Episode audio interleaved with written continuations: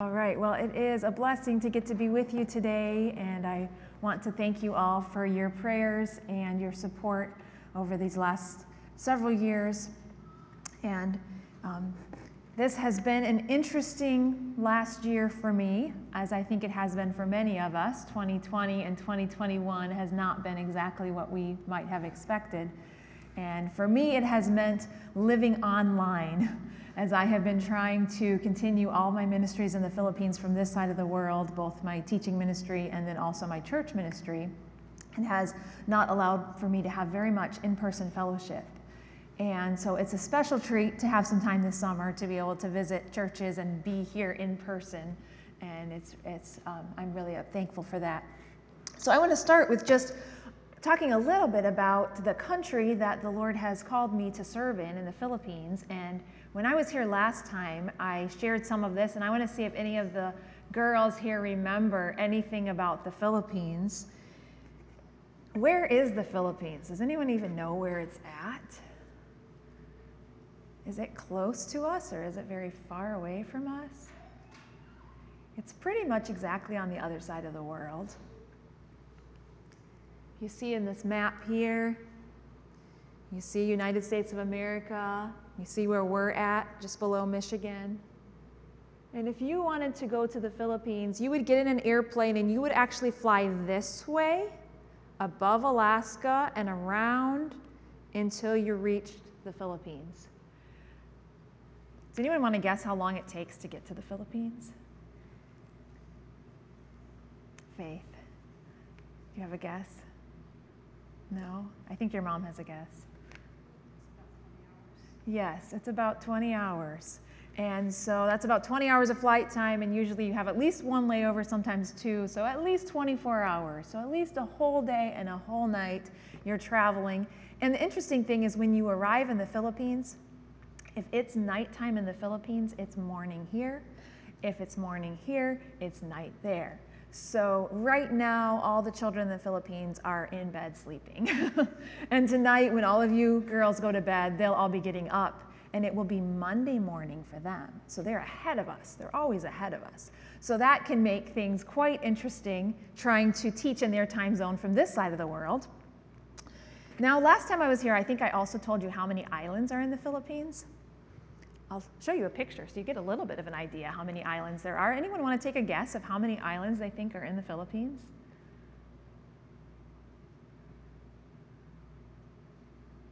Do you have a guess, Hope? No? No? There are more than 7,000 islands in the Philippines. They actually have just discovered a few more. Last time I was here, it was 7,107. And they have since found more islands. Depending how the tide works, they discover these new islands there. And many of them are not inhabited. Probably less than a thousand are actually inhabited, have people on them, have roads and stores and houses. But there are really only 11 main islands. And the 11 main islands make up, I believe it's like 90% of the land mass. So many of the islands are just very, very small. There are a lot of people in the Philippines this is what Manila usually looks like people everywhere. And this is why they've had a much bigger struggle with COVID and with the lockdown than we have had here, and it's hard for us to even imagine. But they have had one of the strictest and longest lockdowns in the world, and they're still not allowing foreigners back in, so that's why I'm having trouble getting back over to that side of the world. There are about 110 million people in the Philippines. So let's see. Hope, how old are you? Eight. What if I gave you the job to count all the people in the Philippines? Do you think you could do that? If I gave you that job and you started counting right now one, two, three, four, five, and you never ate and you never slept, you just kept counting, you would be 11 and a half before you finished counting all the people in the Philippines. That's how many people are there. There's a lot of people who need to hear about Jesus. And when I was just a child, I was eight years old at a camp one summer, at a summer camp. And I remember hearing a missionary talk. And it was during that session that I surrendered my life to the Lord and said, Lord, whatever you want me to do, I'm willing to do. If you want me to go to another country, I'll go to another country. If you want me to serve here in the States, I'll serve here in the States. And so I was little like, like you, and I had no idea then that the Lord would send me to the Philippines on the other side of the world. In fact, I thought to be a missionary, you had to be really adventurous, and you had to love to eat strange food, and you had to want to learn a bunch of languages. And, and I wasn't that kind of a person. I didn't think that would be what the Lord had for me. But you know what it is? And I can tell you that I have loved what God has put before me, and I have loved being able to get to know a different culture and a different people group and be able to be in church with them and learn and, and worship the Lord together with them. And my church is a very, very small church in the Philippines. We're not even in a very good area, very poor area and I'm the only American who goes to my church. And I have an opportunity to really immerse in the culture. But I can tell you that there's no other church I would rather be in right now than that little church in the Philippines. And they have been meeting online now for almost 16 months. And if you would just keep them in prayer, I just, as I've had this little reprieve from the online life, I keep praying and praying for them. I know they need that as well, and that the Lord would open things up again quickly. So I trust all of you young girls would even ask the Lord and say, Do you want me to go to another place? And, and be willing to tell the Lord, I'll go wherever you want me to go. I'll do whatever you want me to do. And when I was your age, I was just starting piano. When I was eight years old, when I surrendered to the Lord, I was just starting piano lessons. And you know what? I didn't like to practice. And I'm so thankful that I had a mom who encouraged me and required me to practice every day because little did I know that that would be the very tool that the Lord would use on the mission field and that I needed to develop that ability so that I could use it in the service for the Lord. So when you go to another country, one of the things that you will find is you have to learn another language oftentimes. And in the Philippines, I was blessed because a lot of the Filipinos do know English. They study it in their schools, but they're very shy to speak it. And so my first years there as a short termer, I could get by with only using English. But when I went back um, into 2018, once I raised my full time support, I was able to devote my time to language study and begin learning the language. And it opened up so many doors as I was able to learn more of the language.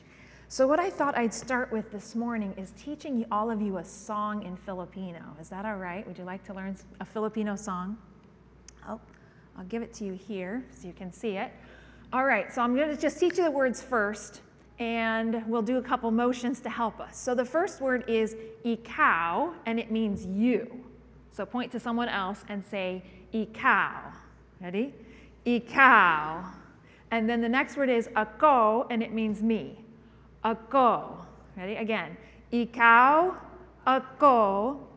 And then the next two words are tayong lahat, and it means all of us. Tayong lahat. Okay, can we try just that much? Ikaw, ako, tayong lahat. Good. And then the next part is mahal, which means love. Mahal ni Jesus, and you can probably guess what Jesus is Jesus. So it has the idea of Jesus loving you and me. Mahal ni Jesus, mahal ni Jesus. And then we'll repeat it. Ikaw, ako, tayong lahat, mahal, mahal ni Jesus. So the second time we'll just say mahal twice and then ni Jesus. All right? Let's try this song together. And let me see, I want to be able to lead it here. So I have the piano, and maybe we can hear it on this.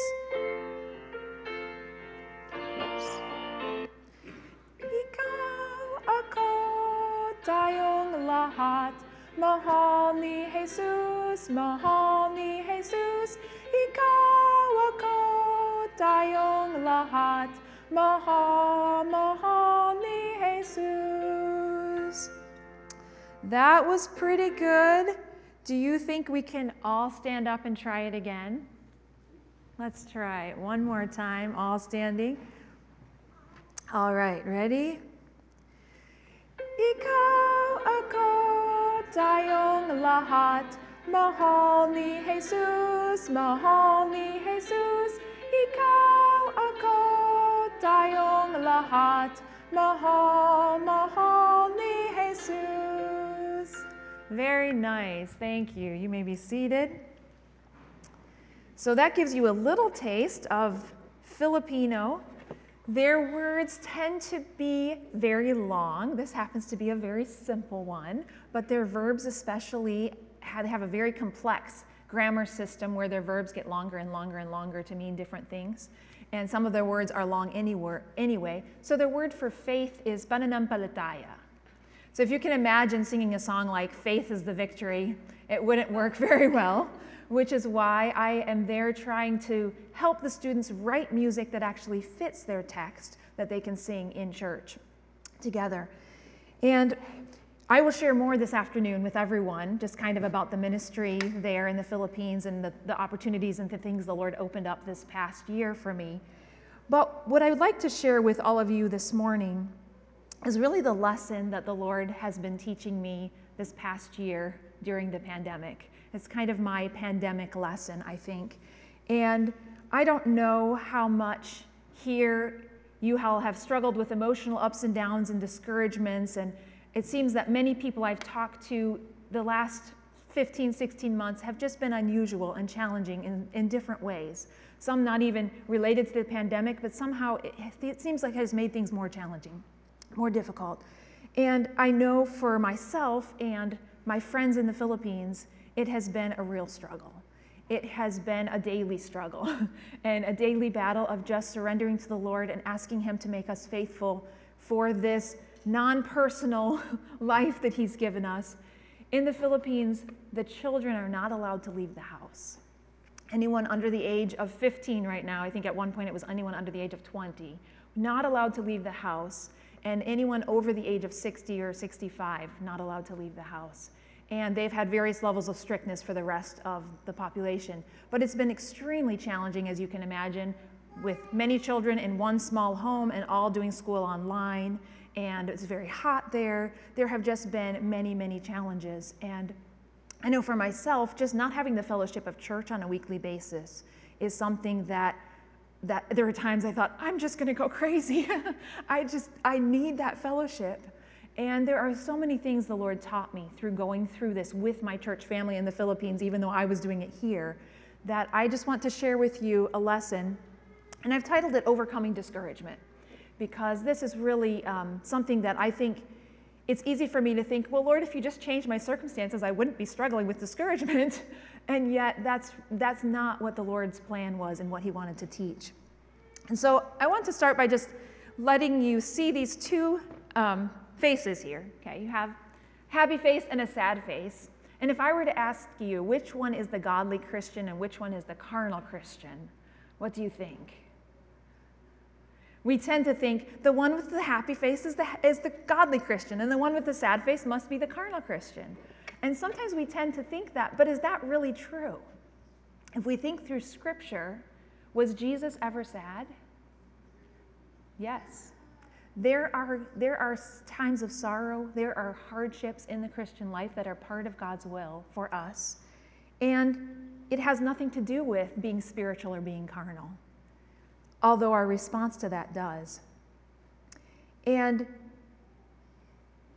there were times where, as I struggled with discouragement on more of a daily basis, and as there were days I would just pray and say, Lord, help me to be faithful, I have always loved being a teacher. But I discovered this year, after about one week of online teaching, that why I love being a teacher is I love interacting with my students. And you know, when you take away the interaction, I thought, I do not enjoy being a teacher anymore. Maybe I need to resign. This is not what I'm called to.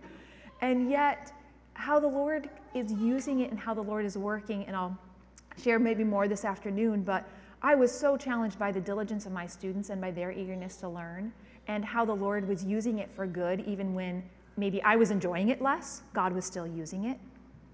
And so a quote that really encouraged me. This is from one of my coworkers. He wrote this on his blog.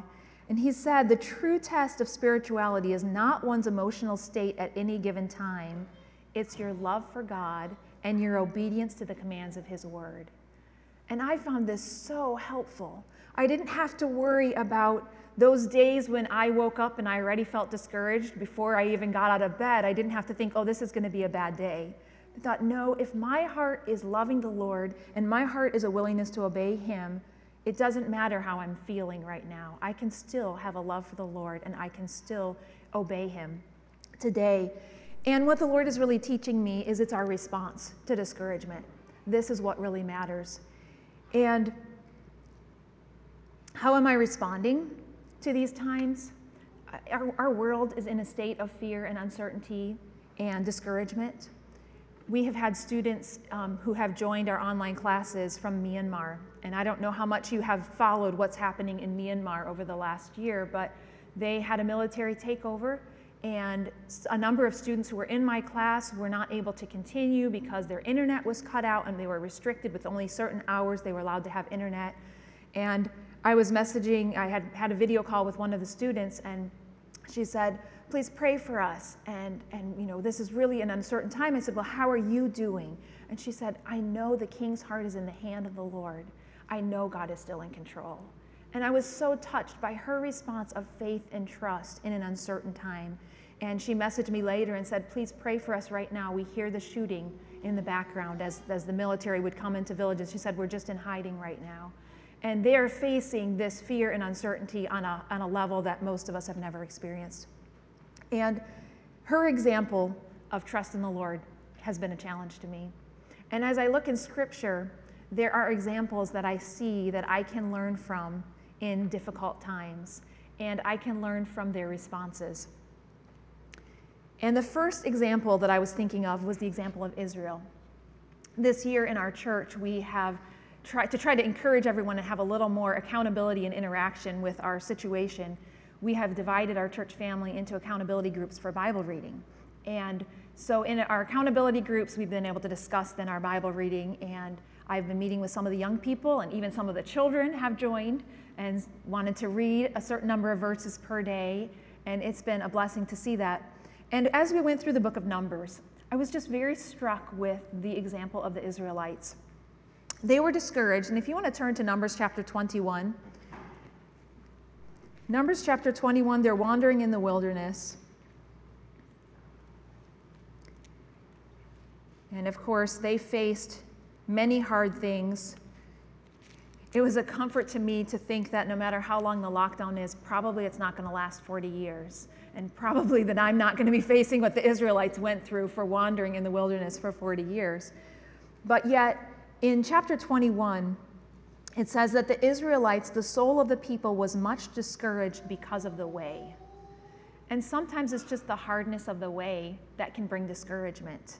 And with the Israelites, this was the case, that they were just discouraged because of the way. And then if you look in verse 5, it says, there, For there is no bread, neither is there any water, and our soul loatheth this light bread. So the children of Israel, they were discouraged because their way was hard, because they had no bread, because they had no water, and what they did have, God had provided manna, but they were tired of it. they, were, they were wanting something else. And really, we see at the heart of their, their um, response was a spirit of discontentment. They were discontent with God's provision for them, even though God was providing. And yet they didn't have, have water at that moment. So, how did they respond to this discouragement? How did they respond? And if you look at the beginning of verse 5, you see they said, they spoke against God and against Moses, saying, Wherefore have you brought us up out of Egypt to die in the wilderness? And their response was, they complained. Their response was complaining. Instead of going to the Lord, they complained to the Lord. They complained to Moses. And they saw the worst case scenario. You're not taking care of us, we're going to die. They questioned and they doubted. And these are tendencies, this is the natural response to discouragement, isn't it? We complain, we question, we doubt, doubt we're discontent. That's the natural response. And in a way, you can almost look at Israel and think, well, didn't God, God care about them? How did God respond to their complaint? if you look in verse 6, the Lord sent fiery serpents among the people, and they bit the people, and much of the people died. It got worse. It didn't get better. Their complaining did no good. He punished them. He sent fiery serpents. They bit the people, and many died. And at first, maybe we can have a little compassion for Israel and think, but it was really hard. They were discouraged. Their situation was really hard. Shouldn't the Lord have had more compassion for them? Did the Lord care for them in their discouragement? Does He care for us in our discouragement? Does He care when things are hard? Did He provide for Israel? He did. He provided everything they needed, but not everything they wanted, not in their timetable. And what was it that God wanted to Israel to learn? He had some lessons he wanted them to learn in the wilderness, and for the most part, they didn't learn them. This went on year after year, and this was their response year after year as we read through the book of Numbers. So, over and over in Numbers, we see this pattern. The, Israel faced a problem, they faced a trial, they responded by complaining, God responded by judging, and it just kept happening over and over and over again. And this was a real rebuke to me because I thought, this is how my flesh wants to respond. I want to complain, and I realize it's not going to do any good. I realize, okay, this is the one response I should not have. I should not have a complaining spirit because it's only, only going to make things worse. But then I was thinking about Moses, and Moses was also there with the Israelites in the wilderness. And Moses didn't do things perfectly, but very, very often he had a different response than Israel. Do you know what Moses did over and over when the Israelites complained? Moses prayed. He ran to the Lord. He went to the one who could solve the problem and he prayed. And do you know what happened after Moses prayed? Every time, God answered, God delivered. And there was this cycle. There are two choices that I have in discouragement. I have a choice to respond by complaining, I have a choice to respond by praying. And the end result of those responses makes it very obvious which response the Lord wants me to have. So, what's the lesson that God wants Israel to learn in their discouragement? And what do you think is the lesson God wants us to learn when He allows prolonged, difficult times and discouraging times? How do we respond when things are discouraging for us? So, when a trial brings discouragement, here are the two responses we can have complain, receive God's judgment, or pray and receive God's deliverance. And I was so challenged by this um, as I was thinking through this past year. And then the Lord reminded me of another Bible character, and this is a passage I have always loved in the book of 1 Samuel. If you want to turn to 1 Samuel chapter 30. And I would like to look at the life of David as he takes this right response and takes it even a step further for us. 1 Samuel chapter 30.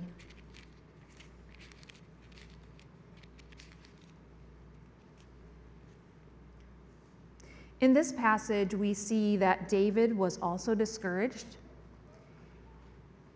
And if you look in verse 3, we see why. David was living in the land of the Philistines at this time, still running from Saul.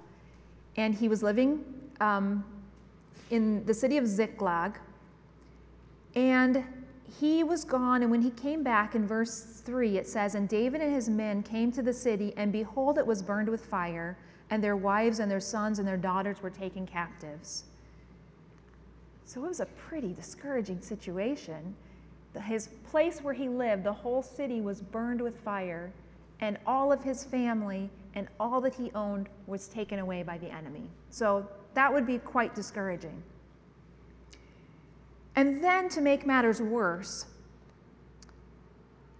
we look at verse 6 it says, David was greatly distressed, for the people spake of stoning him, because the soul of all the people was grieved, every man for his sons and for his daughters. It got worse. Not only was David grieving, his family's gone, his wife and children are gone, his possessions are gone, but all the people that were with him want to blame him. It's your fault. Let's stone David. So now his own life is in danger. Okay, so this is a pretty discouraging situation and I love the last phrase of verse 6. If you look at that last phrase, how does David respond to his discouragement? But David encouraged himself in the Lord his God. He encouraged himself in the Lord his God. And if we continue looking through the chapter, we won't go through the whole rest of the story. But what you'll see is David goes to the Lord in prayer. He inquires of the Lord, what should he do? Should he follow after the army? And the Lord says, yes, he'll give him the victory. And not only did God promise he would recover all that was lost, God gave him the victory over the enemy. And so by David running to the Lord, God gave him the victory. And so as I think about David, think about what can we learn from his life? Do you know that the Lord gave us a whole book the book of Psalms, many of which are written by David, that show us how he responded over and over, how he encouraged himself in the Lord. What does it look like for us to encourage ourselves in the Lord when we're discouraged? So, the first truth that I want to just think of um, from the life of David as we think through the book of Psalms and think through his example is when we're discouraged, we just have to run to the Lord. There's nowhere else we can run we have to run to Him. Sometimes it's tempting to, to think, you know, I'm so discouraged right now, I can't go to the Lord because I don't feel very spiritual. I have to wait till I feel a little more spiritual to go to the Lord. But that's not what the Bible says. The name of the Lord is a strong tower. The righteous runneth into it and are safe. And we can run to the Lord in our most discouraging state. And we can, as the psalmist says again in Psalm 62 Trust in him at all times, ye people. Pour out your heart before him. God is a refuge for us. We can pour our, our heart before the Lord. We don't need to disguise it, we don't need to um, pretend to be what we're not. We can tell the Lord exactly where we're at and pour out our heart. And sometimes in the Psalms, David talks about pouring out his complaint to the Lord. This is just being perfectly honest about our struggles. I was able to listen in on a class on prayer from one of our other college teachers this past year. And um, Dr. Kamabayashiyama, the director of our college, was teaching.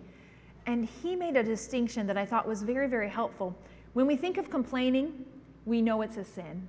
And we saw that God judged the children of Israel when they complained. But there's a distinction between pouring out our complaint to God and complaining to others. And I want to give you the two distinctions that he made that were helpful to me. It's who we complain to. Are we complaining to ourselves and to other people? Or are we complaining to God? Are we running to God and telling Him our struggle? And then the second is are we complaining in faith or in unbelief? When we complain to other people, when the Israelites complained, they had no faith involved. They were just saying, You brought us here to die. They're thinking worst case scenario. When David pours out his complaint to God, he's saying, Lord, you're my hope. You're the one. This is what my problem is, but you're the one who can help me. And there's a faith attached to that complaint. And so it's not wrong for us to pour out our heart to the Lord and to tell him our struggles and to tell him our sorrows and to let him be the one who can comfort us as long as we are also doing it in faith, believing, Lord, you're the answer. You're more than enough for me.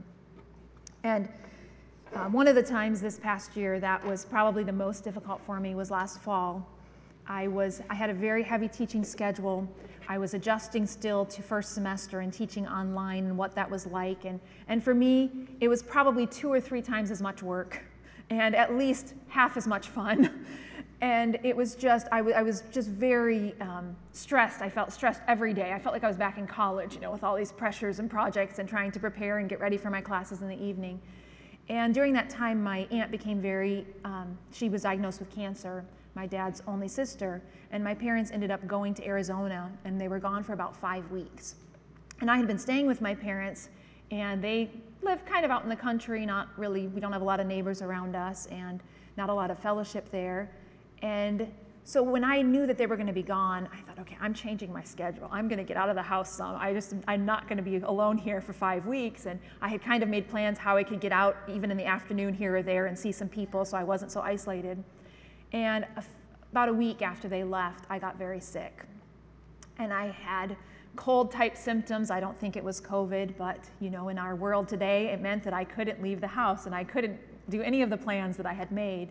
And so for those five weeks, I was just at home. I was just isolated. And I was already kind of feeling that isolation just building up after, after these months of teaching. And I remember it was a very nice day, and I was so grateful that I could at least get outside and walk. And I was outside just walking, and I was in this state of pouring out my complaint to God.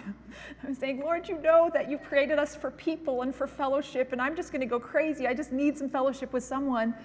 And I felt like the Lord was just saying, Do you believe that I always meet your needs? Like, well, well, yes, I believe that.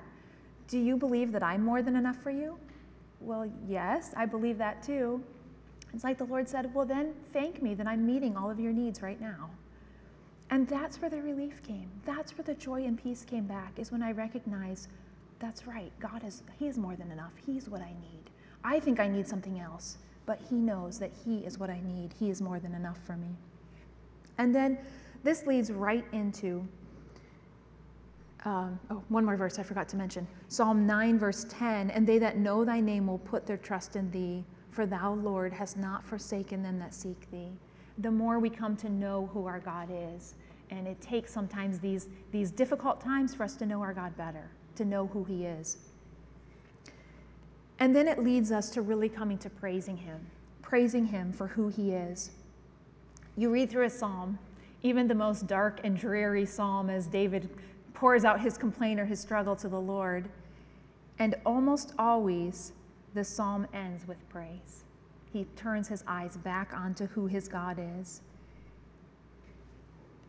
Why art thou cast down, O my soul? Why art thou disquieted in me? Hope thou in God, for I shall yet praise him for the help of his countenance. You know, praise is so powerful. Think of Paul and Silas in prison. Think of King Jehoshaphat in the Old Testament and how he had the, the singers go before him praising the Lord, and then the enemy was defeated. There is a power in praise. When we praise the Lord, when we rejoice in the Lord, it doesn't exclude pain. There can be pain and praise at the same time, there can be sorrow and joy at the same time. And it's often the last thing we want to do when we feel discouraged, and yet it's the only thing that's going to help us is to turn our eyes on the Lord.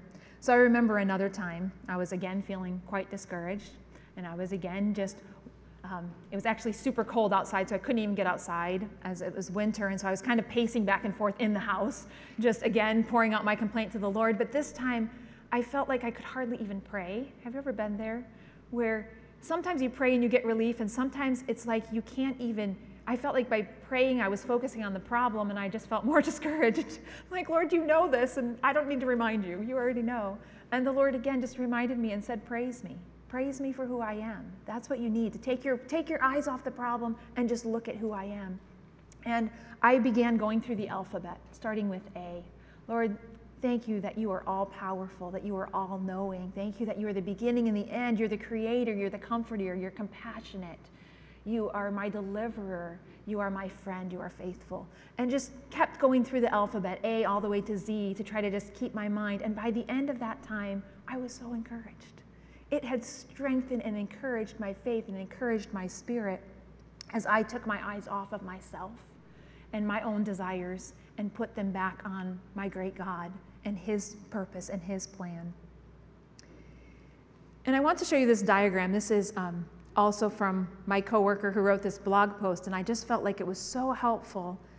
This is a normal pattern for all of our life. All of us are going to have downtimes, and all of us are going to have uptimes. And sometimes they happen daily, sometimes they're more spread out. But how do we respond in those times? When I am down, do I give in to doubt and despair and trusting in hum- human solutions? Or do I hope in eternity at those times? Do I pray? Do I depend on the Lord? And when I am up, do I lift myself up in pride and self sufficiency? Am I satisfied with the things of this earth? Or do I respond with praise and gratitude and joy in the Lord? And it's so challenging that we will have these ups and down times, and yet as we respond properly, the Lord will use it to deepen our walk with Him. I don't know about you, but when I'm struggling, the last thing I want to do is talk to somebody who seems like they have it all together and they never struggle. You know what I mean?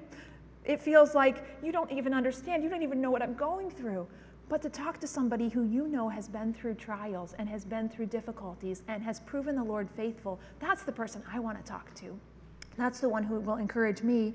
And so often it's these down times that the Lord helps use in our life to deepen our walk and to help us to minister better to others.